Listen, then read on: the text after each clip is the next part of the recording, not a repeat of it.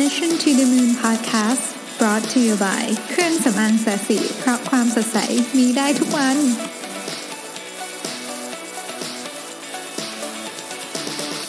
สวัสดีครับ ยินดีต้อนรับเข้าสู่ Mission to the Moon Podcast เอพิโซดที่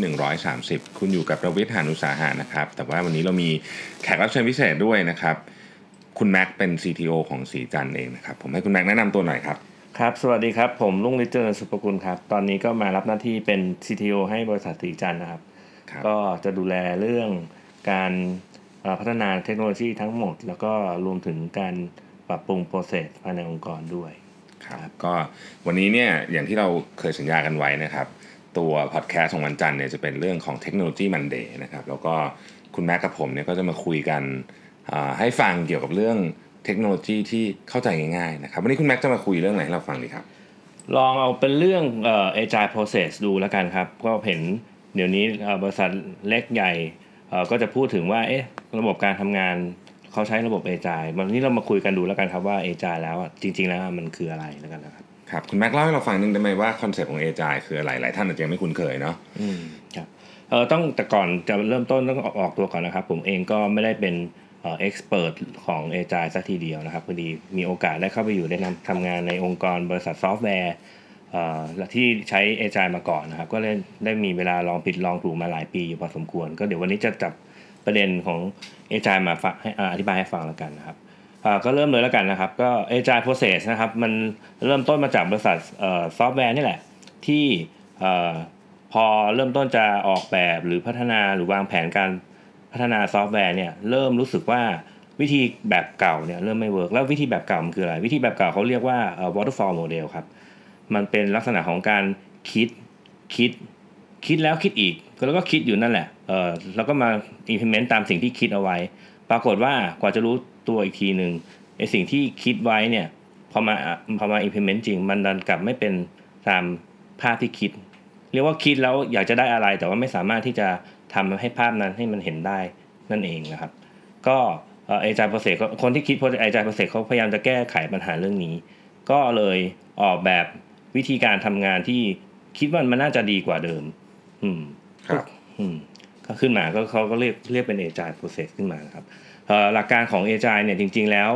มันเป็น concept ง่าย ๆ เลยคือ การทำภาพเดียวกันให้เห็น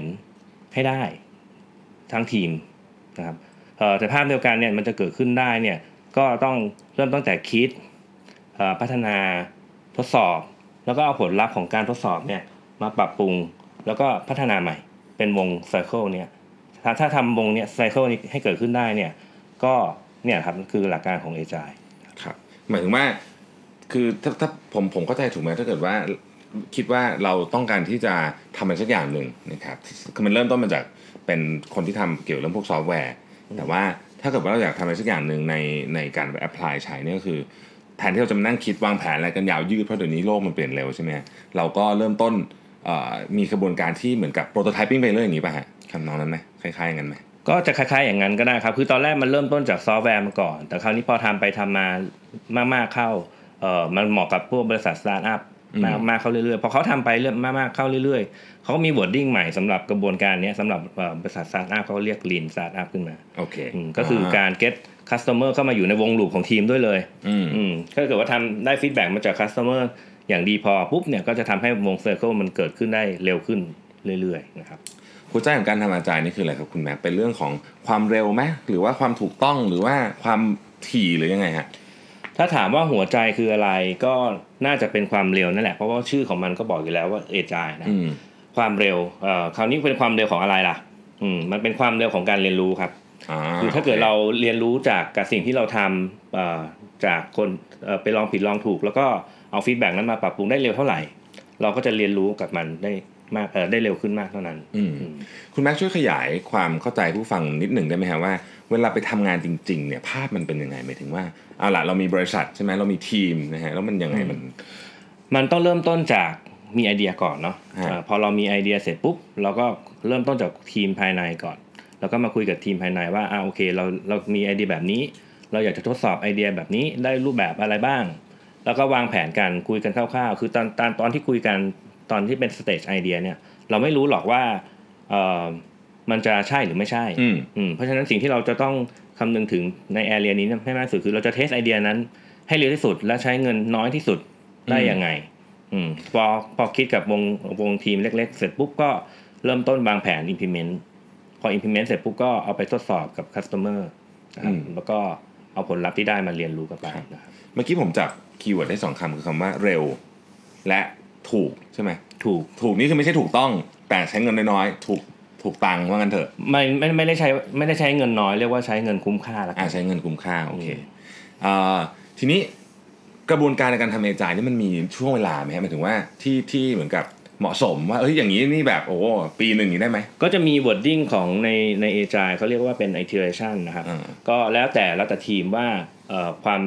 เอ่อ comfortable ของทีมจะเป็นยังไง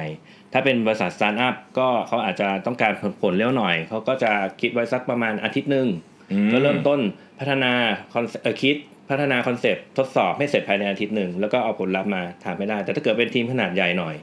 อาทิตย์หนึ่งยังไม่ทันจะทำอะไรเลยก็หมดไปแล้ว ก็เขาอาจจะขยายมาเป็น 2 อาทิตย์บ้าง หรืออาจจะเป็น 1 เดือน 3 เดือนก็แล้วแต่ คุณแม็กซ์ลองเล่าตัวอย่างให้เราฟังสักอันได้ไหมว่า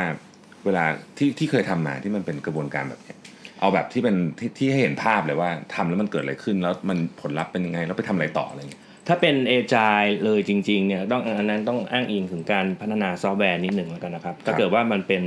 เอ่อรูปของของการเป็นสตาร์ทอัพมันก็จะเป็น lean startup แต่ถ้าเกิดพูดถึง agile จริงๆเนี่ยก็เริ่มต้นวันแรกของวันสมมุติว่า let's say เอ่อเราตั้ง iteration ไว้หนึ่งอาทิตย์อืมอืมวันจันทร์เราก็เข้ามาเรียกคนในทีมเข้ามาทั้งหมด แล้วก็มาคุยกันว่า เออโอเค แผนการของการพัฒนาซอฟต์แวร์โปรเจกต์เนี้ยมันมีอะไรบ้างคุยกันคร่าวๆ เสร็จปุ๊บก็ถามคนในทีมว่าอะแล้วเรางั้นงั้นเรามาร่วมเริ่มกระบวนการวางแผนกันแล้วกัน แล้วว่าในอาทิตย์เนี้ยเราจะทำอะไรได้บ้าง สิ่งที่สำคัญที่สุดของทีมนี่คือทีมต้องตัดช่วยช่วยร่วมตัดสินใจว่าเอ่อความความยากง่าย ความสำคัญก่อนหลังมันเป็นยังไงอืมแล้วก็จะมีคนมาฟันธงอีกคนหนึ่งเขาเรียกว่าโรนี้เรียกว่าอ่า product owner ครับอืมเพราะถ้าเกิดว่าให้ทุกคนเอ่อมีทีมคนยิ่งเยอะเอ่อยิ่งคุยกันก็เริ่มอาจจะเริ่มไม่รู้เรื่องบ้าง ก็ต้องมีคนมาชี้วัดตัดสินใจสักคนหนึ่ง ฟันเอ่อฟันธงแล้วกันว่าอะไรมันก่อนหลังอะไร แล้วก็เริ่มต้นทำตามแผนนั้นอืมขึ้นมา ก็วันจันทร์พอคุยกันแผนนั้นเสร็จปุ๊บเราก็มา implement implement ไปจนถึงแล้วถ้าเกิดว่ามันอาทิตย์หนึ่งก็ implement ถึงวันศุกร์พอถึงวันศุกร์เสร็จปุ๊บเราก็กลับมารีวิวดูว่าสิ่งที่เราวางแผนไว้วันจันทร์เนี่ยมันตรงตามเป้าไหมแล้วก็ถ้าเกิดมันไม่ตรงตามเป้า เหตุผลมันเกิดจากอะไร อืมอืมเอ่อไอกระบวนการเนี้ยของเอจายก็จะมี wording เอตัวหนึ่งชื่อว่า retrospective เป็นการกระบวนการเอาฟีดแบ็ของคนในทีมเองนั่นแหละ มาเอ่อมาเป็นการค้นพบเอ่อมันเป็นกระบวนการสำหรับการหา feedback มาปรับปรุงในทีมนั่นแหละนะครับจากคนในทีมด้วยกันเอง อืมทีนี้พอจบสมมุติอย่างในกรณีนี้เป็นหนึ่งอาทิตย์เนี่ยสิ่งที่เป็นคล้ายๆกับ deliverables หรืออะไรเงี้ยมันมันมีมันมีกำหนดไหมว่าเราอยากได้อะไร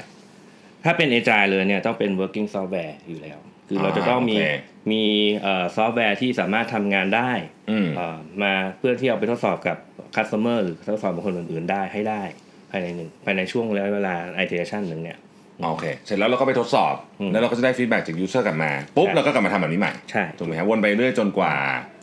จนกว่าเราคิดว่าจริง ๆ แล้วถ้าเกิดเราถ้าเกิดเราเข้าใช้ agile จริง ๆ แล้วเนี่ยมันก็จะเป็น infinity เพราะว่าจริง เราก็จะเอาเอาเอา feedback นั้นมาปรับปรุงแล้วก็พัฒนาอยู่เรื่อยอ๋อโอเคๆนอกจากว่าจะไปทำงานโปรเจกต์ที่คิดว่ามันมี scope ของเวลาที่ชัดเจนแน่นอน อืมอันนั้นก็ก็ต้องปรับปรุงไปจนถึงเวลาเท่าที่เวลามันมีอยู่นั่นแหละ โอเคอืมซึ่งจะกี่ loop ก็ไม่ไม่มีใครสามารถบอกได้เอ่อ loop เนี่ยเราเรา define เป็นคน define เองอ่าสมมติว่ามี scope เวลาที่ชัดเจนแน่นอน แล้วเราก็บอกว่า iteration หนึ่งเราใช้เวลาหนึ่ง week เวลาโปรเจกต์นี้มีเวลาสามเดือนอืม ทั้งหมดก็จะมีทั้งหมดสิบสองสิบสองสิบสองลูปเท่านั้นอืมอ๋อโอเค อันนี้ชัดเจนแน่ๆว่ามีมีสิบสองลูปแต่ว่าสิ่งที่มันไม่ชัดเจนก็คือแล้วสิบสองลูปที่ได้เนี่ยเอ่อผลลัพธ์จะได้อะไรบ้าง เพราะว่าทุกๆลูปเนี่ยจะมีการเอ่อเปลี่ยนแปลงเกิดขึ้นเสมอโอเคอืมครับเมื่อกี้คุณแม่บอกว่าในในในทีมทำงานทีมหนึ่งซึ่งอาจจะไม่ต้องมาจากแผนกเดียวกันก็ได้ถูกไหมเป็นใครก็ได้ ใช่ถูกอ่ามีมี product owner ละมีมีโรอื่นอีกไหมครับในในทีมที่ต้องมี เอ่อ product owner ก็จะเป็นคนชี้ฟันธงนะครับอ่าอีกคนหนึ่งก็จะเป็นเอ่อถ้าเกิดในวงเอ่อในบทที่ของ a อจก็จะมีเขาเรียกว่า scrum master อ๋อคำนี้คำนี้ได้ยินบ่อยๆนะ scrum master เนี่ยจริงๆ หน้าที่หลักของเขาคือโค้ชอืมอืมเพราะว่าถ้าเกิดว่าต่างคนต่างทำเขาก็อาจจะไม่มองมองไม่เห็นว่าภาพรวมมันเป็นยังไงคราวนี้โค้ชก็จะคอยบอกว่าอ๋อโอเคทำไมไม่ลองทำแบบนี้สิทำแบบนู้นสิอืมอย่างเงี้ยหรือว่าให้ guideline ว่าเอ่อมันน่าจะทำ แบบนี้น่าจะดีกว่านะ หรือลอง practice แบบนี้ไหมอะไรอย่างเงี้ยนะครับอืมมาช่วยทำให้เหมือนเป็นตัว facilitate process ของทั้งทีมอีกทีหนึ่งอ๋อโอเค เพราะ scrum master นี่ต้องมีคุณสมบัติอะไรไหมครับ ฟังดูงานเยอะเหมือนกันนะ จริง ๆ แล้วสก r มมาสเตอร์เขาจะคุณสมบัติที่ดีคืออดทน เพราะว่าจริง ๆ เป็นการดีลกับคนซะส่วนใหญ่อืมเขาไม่ได้เป็นคนลงมือทำงานเองแต่เขาเป็นคนทำให้เอ่ออุปสรรคทั้งหมดของทีมหายไปอ่าทำยังไงก็ได้ให้อุปสรรคของทีมหายไป อืมอ่าก็แล้วเป็นคนเดียว product owner ได้ไหม ไม่ควรจะเป็นอย่างนั้น เพไม่ราะควรว่าจะเป็น กลายเป็นว่าถ้าเกิดคนฟันธงเป็นคนดิเกิดคนช่วยเป็นคนเหมือน เป็นคนทำให้อุปสรรคมันหายไปด้วย ก็กลายเป็นเหมือนเขาก็จะมีอำนาจมากขึ้น แล้วเวลาตัดสินชี้ขาดก็จะกลายเหมือนจะกลายมันมันจะกลายเป็นคำสั่งมากกว่าคำชี้แนะ คือมันจะเป็นประเผด็จการไปว่ามังั้นนเถจะอะเป็นประเด็จการโอเคโอเค ทีนี้มันมีมันมีอะไรให้เรียนไหมครับ Scrum Master อะไรพวกเนี้ยมีมีให้เรียนหรือมีอะไรอย่างงี้ไหมครับ ที่ที่ต้องทำอะเหมือนกับมีบทบาทชัดเจนไหมถ้ามีถ้าเป็นเรียนเนี่ยเอ่อมันก็จะมีมันมีคอร์สเรียนเหมือนกันนะครับ เริ่มต้นจาก Certified Scrum Master ก่อน อืมอืมเขาก็จะสอนคือเริ่มต้นก็สอนโค้ชก่อนเลยอืมอืม ทำยังไงก็ได้ให้คุณเป็นโค้ชให้ได้ก่อนอ่าเสร็จปุ๊บถ้าเกิดโค้ชยังเอ่อโดยทั่วไปเนี่ยผมคิดว่าถ้าถ้ามีโค้ชดีพอมันก็พอแล้วอืมอืมแต่ถ้าเกิดว่าเอ่อเดี๋ยวนี้ก็มันก็เริ่มมี Certify ในวงการเอจายเนี่ยมี Certify เยอะมาก ไม่ว่าจะเป็น Certify Developer ซึ่งก็ผมเองก็ไม่รู้เหมือนกันว่า Developer เนี่ยเขาต้องสอบ Certify อันนี้ไปทำไมนะครับผมยังไม่ไม่ได้มีโอกาสได้เรียนอันนี้อืมอืมแต่ที่ว่าถ้าเกิดว่าคนถ้าเกิดคุณทำสามารถทำทีมให้เข้าใจ the whole process ได้ เข้าใจว่ากำลังจะทำอะไรได้อืมเอ่อมันจะกลายเป็นทีมที่เรียกว่า self manage team อ่าโอเคคุณสามารถที่จะพัฒนา คำนี้ไม่บ่อยๆเนาะใช่ก็คือทีมสามารถตัดสินใจรู้ว่าจะต้องทำอะไรได้ด้วยตัวเอง อืม ไม่ใช่มีใครมาเอ่อให้คอมมานด์อยู่ตลอดสั่งอยู่ตลอดเวลาอืมมันก็จะทำให้งานมันทำเสร็จได้เร็วขึ้น ซึ่งซึ่งไอเดียนี้มันน่าจะเหมาะกับการทำธุรกิจยุคใหม่มากนะที่มันเปลี่ยนไปเร็ว แล้วก็คนที่ทำงานอยู่อยู่กับกับงานจริงๆอะจะเข้าใจมากกว่าพวกหัวหน้าอีกไหมถูกไหม ถูกถูกแต่ถ้าเอ่อแต่ถ้าเกิดว่าเริ่มต้นพูดเอ่อ wording แบบนั้นเนี่ยมันจะเริ่มต้นเหมือนเอาเอจายจริงๆเอจายเนี่ยจริงๆ มันไม่ใช่แค่โปรเซสอย่างเดียวมันจริงๆมันเป็น mindset ละกันโอเคมันเป็นวิธีการคิดของคนการทำงานในทีมพออ่ามัมันใช้งานเยอะขึ้นมากเข้าเรื่อยๆ อย่างที่เอ่อเกิดไปถึงตอนต้น มันก็จะกลายเป็น wording ที่เรียกว่า lean startup หรือว่า design thinking แทนพอคุณเริ่มใส่ใจกับสิ่งที่เอ่อคนคุณกำลังจะทำอะไรให้ใครเนี่ยถ้าคุณใส่ใจสิ่งนั้นมากๆเข้า มันก็เลยมีศาสตร์อีกตัวหนึ่งที่ชื่อว่า design thinking เข้ามาช่วยเสริม อ๋อโอเค ก็คือเป็นเรื่องของ mindset mindset ขอขอคุณแม็กเน้นตรงนี้อีกนิดได้ไหมว่า mindset ยังไงที่เราอยากได้กับทีมปัจจุบันที่ต้องเอาเอจายเข้ามาทำเลยอันดับแรกก่อนเลยทีม team member ต้องคิดว่าตัวเองมีส่วนร่วมมีอืมเป็น owner ของทีมนั้น ไม่ใช่มารอรับคำสั่งอ่าอืมโอ้แค่นี้ก็ยากแล้วนะยากยากยากอืมระดับหนึ่งเพราะว่าเอ่อถ้าเกิดว่าคุณรับคนเข้าทำงานเข้ามา แล้วคุณไม่อธิบายเขา ให้ชัดเจนว่าเนี่ยสิ่งที่นี่คือสิ่งที่เรา expect จากเขาเนี่ยอืมเขาก็จะรอคอยคอยถามเราอยู่ตลอดว่า พี่จะให้หนูทำอะไรคะเออบอกมาเลยแล้วกันเดี๋ยวหนูทำให้แบบนี้ แบบนี้ไม่ใช่ไม่ใช่ team member ของ agile ที่ที่ดีอืมนั่นแหละถึงแม้ว่าเขาจะเป็น super performance เออ super performer เลยนะอ่าแต่ถ้าเกิดคิดแบบนี้ปุ๊บเนี่ยก็อาจจะต้องใช้วิธีอื่น หรืออาอาจจะต้องค่อยๆสอนเขาแล้วกันว่าสิ่งที่เราอยากจะได้จากเขาไม่ใช่แค่ผลลัพธ์ของการทำงาน แต่ต้องคุณต้องคิดและ take take part ของ ownership นั้นด้วยเลยอืม ช่วยกันคิดโอ้ก็เป็นเรื่องที่ที่ที่ต้องปรับกันเยอะเลยนะ ฟังดูแล้วเนี่ยเอ่อท่านผู้ฟังที่ฟังอยู่เนี่ย อาจจะเริ่มมีข้อสงสัยแล้วว่าเอ๊ะนอกจากคือคือโอเคละบริษัทที่เป็นสตาร์ทอัพหรือหรือซอฟต์แวร์เนี่ยก็อาจจะมีความเป็น ownership ค่อนข้างเยอะอยู่แล้ว แต่เพราะคนทำงานลักษณะของงานมันเป็นแบบนั้นถูกไหมฮะครับที่ถ้าเรามาปรับใช้กับบริษัทที่เป็นประเภทอื่นอืมที่ทำขายของปกติอะไรอย่างเงี้ยคุณแม็กมีคำแนะนำไหม ในวงการของ agile เท่าที่ผมไปฟังมาเนี่ยเอ่อหลังๆเริ่มพูดถึงกันเยอะ เพราะว่าพอเขาเริ่มต้นสอนเนี่ยเขาก็ไปสอนถึงเรื่องยกตัวอย่างของการทำซอฟต์แวร์นี่แหละซอฟต์แวร์มันง่ายเห็นผลง่ายอืมอืมชัดเจนกว่าจะเอ่อพอพอในเอ่อสิ้น iteration หนึ่งเขาก็สามารถที่จะเอา working software เนี่ยไปเทสทดสอบได้อืมอืมแต่ถ้าเกิดมันเป็น business อย่างอื่นเนี่ยกว่าจะได้มาซึ่งไอสิ่งที่เรียกว่า working software ของเขาเองเนี่ย มันอาจจะไม่ได้ตอนสิ้น iteration เลยอืมมันอาจจะต้องรอไปอีก เงี้ยอ่ามันก็อาจจะยากนิดนึงคือพอในวงการนี้เขาก็พยายามจะขยาย area เหมือนกันนะด้วยการเอาเอ่อ AI เนี่ยไปใช้กับ business อื่นที่ไม่ใช่ซอฟต์แวร์อืมแต่ว่ามันก็ยังเหมือน คือพอมันใช้มากๆเข้าเนี่ย อย่างที่บอก agile มันเป็น mindset อืมคือพอเราถ้าเกิดเราเปลี่ยนคนเปลี่ยน attitude ความคิดได้เนี่ย มันก็จะมันเราก็สามารถเรียกได้ว่า agile แล้วแหละเพียงแต่ว่า practice มันอาจจะไม่ใช่ตรงเป๊ะกับเอ่อ ที่เขาใช้ในซอฟต์แวร์ซอฟต์แวร์ development company อืมทั่วไปสมมุติแต่ผมผมลองยกตัวอย่างให้ลองคุยกับคุณแม็กดูสมมติว่าเราผมทำโรงแรมอย่างเงี้ยแล้วผมอยากจะทำ service อะไรสักอย่างใหม่อืมอ่าก็